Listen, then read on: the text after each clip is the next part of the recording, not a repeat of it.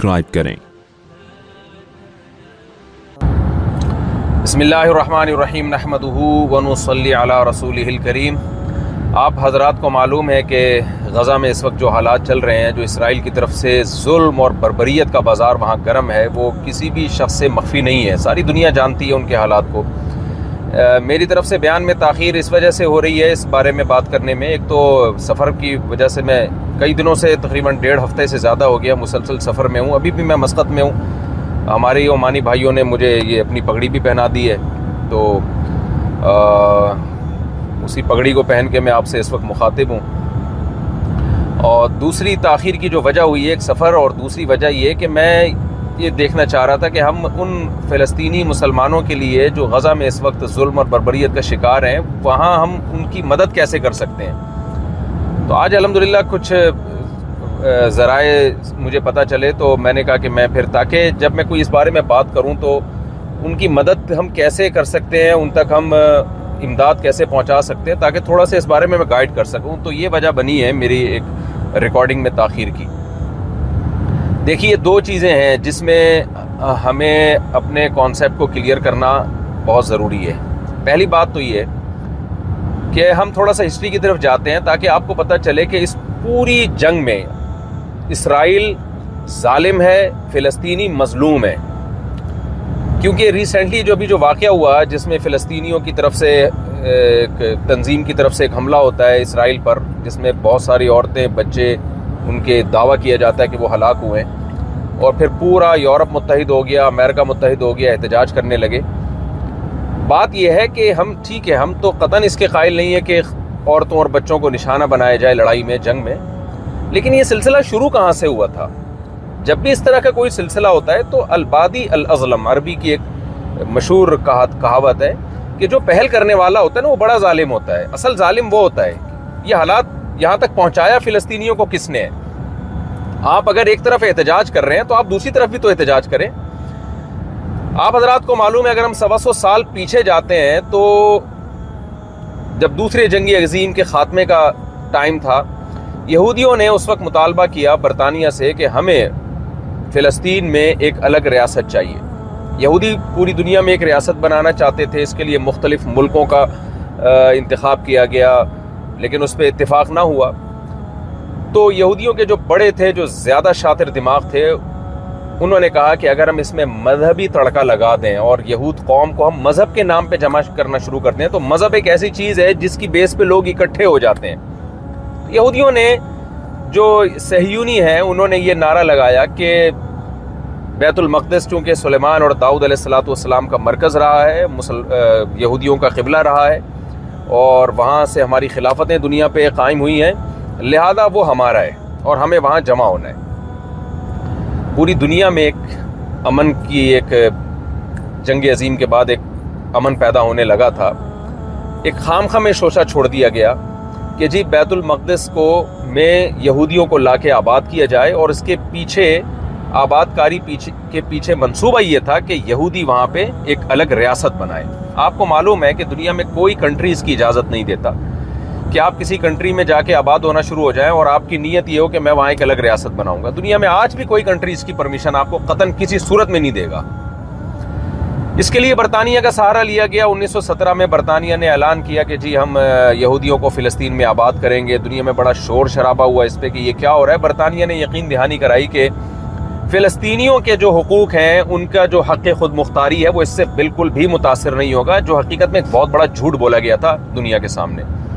بالآخر یہودی آباد ہونے لگے اور دنیا سے تینتیس فیصد یہودی چند سالوں میں، دس پندرہ سال کے عرصے میں پوری دنیا سے سمٹ کے فلسطین میں اکٹھے ہو گئے اور وہاں پر سورشیں ہونے لگیں اور فلسطینی کو پتہ چل گیا کہ بھئی یہ جو آباد ہو رہے ہیں، ان کا مقصد یہاں ہماری حق خود مختاری کو چھیننا ہے اور اپنی ایک ریاست قائم کرنا ہے اور جھگڑے شروع ہو گئے۔ جب 45 میں دوسری جنگ عظیم کا خاتمہ ہوا ہے، برطانیہ کمزور ہو چکا تھا اور برطانیہ یہودیوں کو اس طرح سے سپورٹ نہیں کر سکتا تھا۔ اقوام متحدہ بیچ میں کودی ہے اور اقوام متحدہ نے کچھ سفارشات پیش کی جن میں ایک اہم سفارش یہ کہ یہ پورا علاقہ یونائٹڈ نیشن کے حوالے کر دیا جائے اور دوسری سفارش یہ کہ اس کو بانٹ دیا جائے اسرائیلی اور فلسطینیوں کے یعنی یہودیوں اور فلسطینیوں کے بیچ میں۔ کیونکہ مسلسل حالات خراب ہو رہے تھے بارڈر پہ کشیدگی بڑھ رہی تھی۔ مصر، اردن، لبنان اور شام مل کے لڑتے ہیں یہودیوں سے، اسرائیل سے۔ لیکن بجائے فائدہ ہونے کے اسرائیل اور زیادہ مضبوط ہو گیا، اس کو فلسطین میں موجود جو عرب تھے، ان کے گاؤں کے گاؤں تباہ کرنے کا موقع مل گیا۔ اس نے فضائی بمباری کر کے سینکڑوں گاؤں اسرائیل میں، فلسطین میں تباہ کر دیے اور لاکھوں عربوں کو ہجرت پہ مجبور کیا۔ ہزاروں شہید ہو گئے اور عربوں کی آبادی ان علاقوں میں جو اسرائیل کے کنٹرول میں تھے، وہ سمٹ کے بہت تھوڑی، چند ہزاروں تک رہ گئی وہ آبادی۔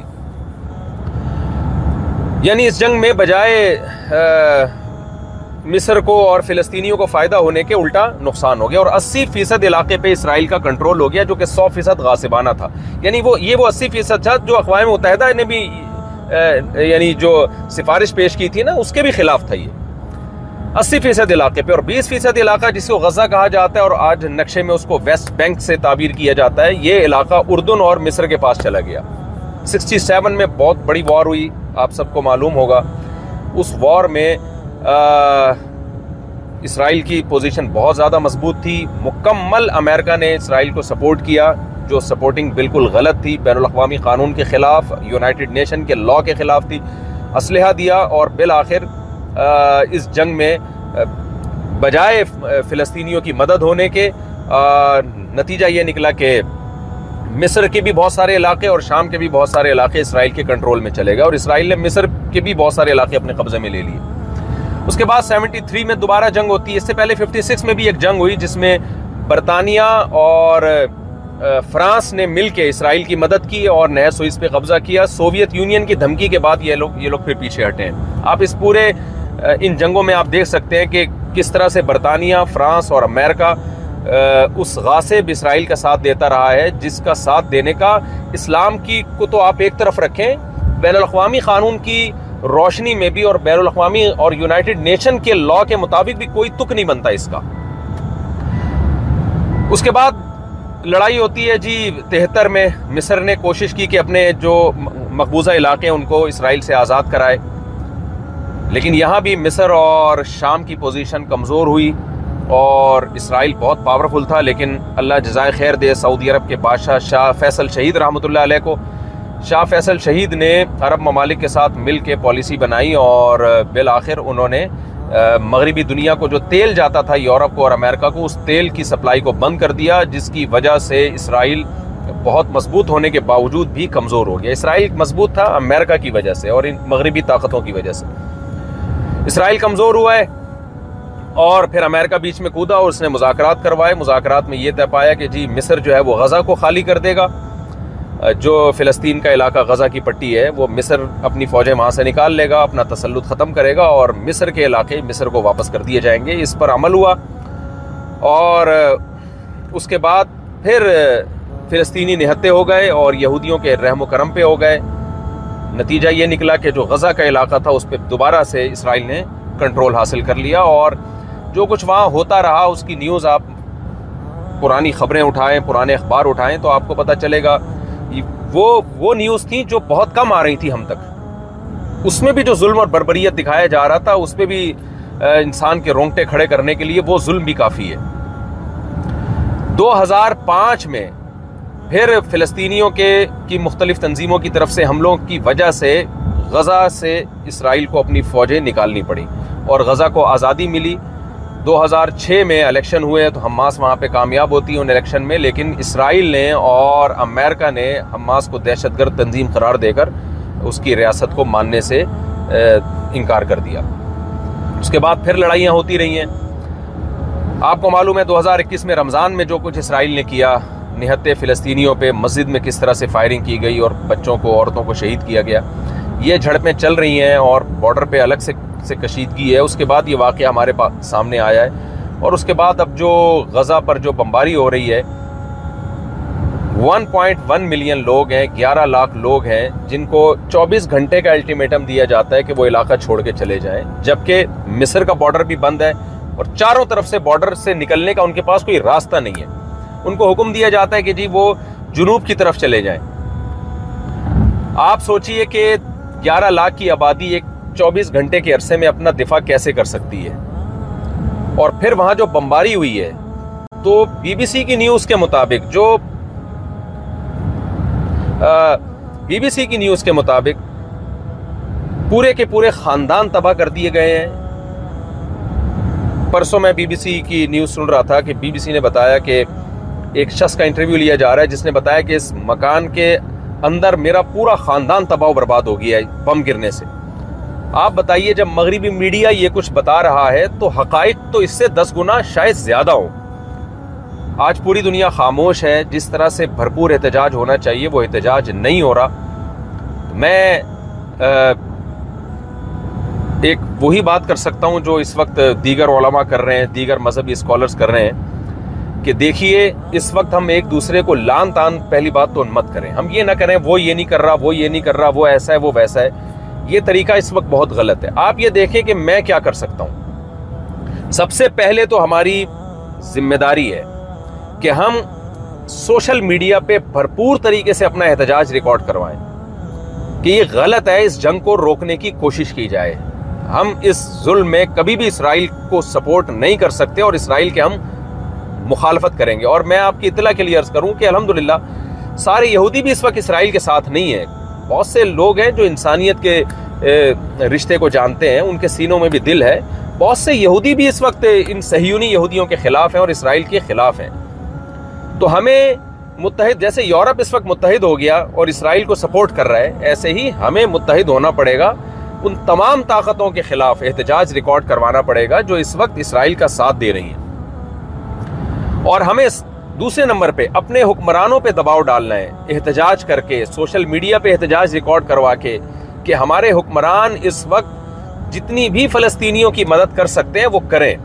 دیکھیں، اس وقت اسلامی ملکوں کے پاس بہت بڑا المیہ یہ ہے اور یہ یہ بہت بڑی سازش کے تحت یہ کیا گیا ہے کہ جو ملک فوجی لحاظ سے پاورفل تھے، جو اسرائیل کو آنکھیں دکھایا جا، دکھا سکتے تھے یا تو ان کی فوجی طاقت کو ختم کر دیا گیا یا اکنامیکلی ان کو تباہ و برباد کر دیا گیا، جس میں لیبیا کی مثال آپ کے سامنے، عراق کی مثال آپ کے سامنے، شام کی مثال آپ کے سامنے، وہاں کیا خانہ جنگی ہو رہی ہے؟ اور پاکستان کی مثال آپ کے سامنے ایک ایک مضبوط فوج ہے، لیکن اکنامیکلی بالکل کھوکھلا کر دیا گیا ہے ہمیں۔ تو ایک بین الاقوامی ایجنڈا ہے جس کا اسلامی کنٹریز حصہ بن رہے ہیں۔ اور جن ملکوں کے پاس ایک اکنامیکلی وہ بہت مضبوط ہے ان کے پاس کوئی مضبوط فوج نہیں ہے۔ یہ ایک بہت بڑا المیہ ہے اور یہ ایک بین الاقوامی ایجنڈا تھا جس کے تحت یہ سب کچھ کیا گیا اور اس کے پیچھے بنیادی مقصد شاید اسرائیل کو مضبوط کرنا ہی تھا۔ اب ہماری یہ ذمہ داری ہے کہ ہم بھرپور احتجاج ریکارڈ کروائیں۔ ہم اپنے حکمرانوں پہ دباؤ ڈالیں کہ دیکھیں جو جو ریاست کی طرف سے جو آفیشلی احتجاج ہوتا ہے، وہ پاورفل ہوتا ہے، اس کو دنیا سنتی ہے۔ ہمارے جتنے بھی اسلامی کنٹریز ہیں، بلکہ بہت سے غیر مسلم کنٹریز بھی اس وقت ایسے ہیں جو اسرائیل کو نہیں مانتے۔ اس وقت دنیا میں بیس یا بائیس ممالک ایسے ہیں جنہوں نے ابھی تک اسرائیل کے وجود کو تسلیم نہیں کیا ہے، جن میں کچھ کچھ غیر مسلم کنٹریز بھی ہیں۔ تو ہم اگر متحد ہو کے ایک آواز اٹھائیں گے، حکمران تو جو کریں گے وہ تو وہ کریں گے، لیکن ہم حکمرانوں کو احتجاج کر کے مجبور کرنے کی کوشش تو کر سکتے ہیں، مجبور نہ بھی کر سکیں۔ کل قیامت کے دن ہم اللہ سے یہ کہہ سکتے ہیں کہ اللہ ہم نے ان فلسطینی بھائیوں کے لیے سوشل میڈیا پہ یا پرامن احتجاج کر کے جلوس نکال کے ہر طرح سے جو ہم ہمارے بس میں تھا، جو جمہوری طرز حکومت میں جو بھی طریقہ اختیار کرنا ہمارے بس میں ہے، جو ہماری طاقت میں ہے۔ دیکھیں، کینیڈا اور یو کے میں بھی آپ احتجاج ریکارڈ کروا سکتے ہیں۔ پرامن احتجاج کروانا پوری دنیا میں یہ آپ کا حق ہے۔ آپ احتجاج ریکارڈ کروا سکتے ہیں۔ میں سمجھتا ہوں بہت سے غیر مسلم بھی آپ کے ساتھ دیں گے اس میں۔ تو کم از کم اس سے فلسطینی بھائیوں کو جو غزہ میں بمباری کا شکار ہے ان کو یہ تسلی تو ہوگی کہ کوئی ہمارے غم میں رونے والا ہے۔ مظلوم کے لیے یہ تسلی بھی ایسے موقع پہ بہت ہوتی ہے جب ساری دنیا نے مظلوم کو نہتا چھوڑ دیا ہو۔ یہ تسلی کہ کوئی ہمارے آنسوؤں میں ہمارے ساتھ رونے والا ہے، ہمارے آنسوؤں میں ہمارے ساتھ کوئی شریک ہے۔ دوسرا کام ہم نے یہ کرنا ہے۔ تیسرا کام ہم نے یہ کرنا ہے کہ جس طرح سے بھی غزہ کے مظلوموں تک ہمارے لیے مدد پہنچانا، ان کے زخمیوں کے علاج کے لیے، ان کے بھوکوں کو کھانا کھلانے کے لیے، ان کو کسی بھی طرح سے سپورٹ کرنے کے لیے ہمارے لیے مدد پہنچانا ممکن ہو تو ہمیں مدد کا وہ طریقہ اس وقت بھرپور طریقے سے استعمال کرنا چاہیے۔ تو میں نے جہاں تک رابطے کیے، جہاں تک میری نالج ہے پاکٹ ویلفیئر ٹرسٹ نے کوشش کی کہ اپنی ہم یہاں کسی طرح غزہ تک مدد پہنچائیں، لیکن آپ کو معلوم ہے، میں نے بتایا آپ کو کہ چاروں طرف سے بارڈر بند ہے۔ غزہ پہنچنا عملی طور پر کسی کے بس میں نہیں ہے۔ اللہ یہ کہ کوئی سرنگ بنا کے چلا جائے اور وہاں ان کی مدد کرے۔ نارملی ایک کسی شخص کے لیے یہ کام ممکن نہیں ہے۔ کچھ ٹرسٹ ایسے ہیں جو غزہ کے اندر ہی ہیں، جو ترکی کے ٹرسٹ ہیں اور آپ جب پاکٹ ویلفیئر ٹرسٹ سے رابطہ کریں گے تو وہ ان ٹرسٹ کے بارے میں آپ کو بتائیں گے۔ رجسٹرڈ ٹرسٹ ہیں جو غزہ کے اندر موجود ہیں، تو الحمدللہ پاک ایڈ ویلفیئر ٹرسٹ جو ہمارے شاگرد چلا رہے ہیں، ان کا رابطہ ہو گیا غزہ کے اندر ان موجود ان ٹرسٹ کے کے ساتھ۔ تو آپ پاکٹ ویلفیئر ٹرسٹ کے ذریعے پاکستان میں مدد کر سکتے ہیں، باہر سے بھی رقم بھیج سکتے ہیں۔ پاکٹ ویلفیئر ٹرسٹ امریکہ میں بھی رجسٹرڈ ہے، وہاں بھی رابطہ کیا جا سکتا ہے۔ تو پاکٹ ویلفیئر ٹرسٹ کے ذریعے آپ غزہ کے ان مظلوموں تک اپنی مدد پہنچا سکتے ہیں۔ یہ میں سمجھتا ہوں کہ ایک یوں سمجھیں کہ جیسے واقعہ مشہور ہے نا کہ ابراہیم علیہ السلاۃ والسلام کی آگ بجھانے کے لیے ایک پرندہ جو ہے وہ چونچ میں پانی لے کر آتا تھا اور اس سے کہا گیا کہ یہ تو کیسے پانی بجھا سکتا ہے، اس سے آگ کیسے بجھا سکتا ہے؟ تو اس نے کہا کہ قیامت میں میں اللہ کو بتا تو سکوں گا کہ اللہ جو میرے بس میں تھا وہ میں نے کیا۔ یہ واقعہ مستند ہے یا نہیں ہے، لیکن اس سے جو سبق ملتا ہے وہ بہرحال وہ سبق بالکل ٹھیک ہے۔ تو ہم اس وقت فی الحال یہی کچھ کر سکتے ہیں۔ میری رائے یہ ہے کہ ایک تو ہم بھرپور طریقے سے احتجاج ریکارڈ کروائیں۔ جو لوگ اس وقت اسرائیل کا ساتھ دے رہے ہیں، جو ممالک اسرائیل کا ساتھ دے رہے ہیں، ان کے خلاف بھی احتجاج ریکارڈ کروانا چاہیے۔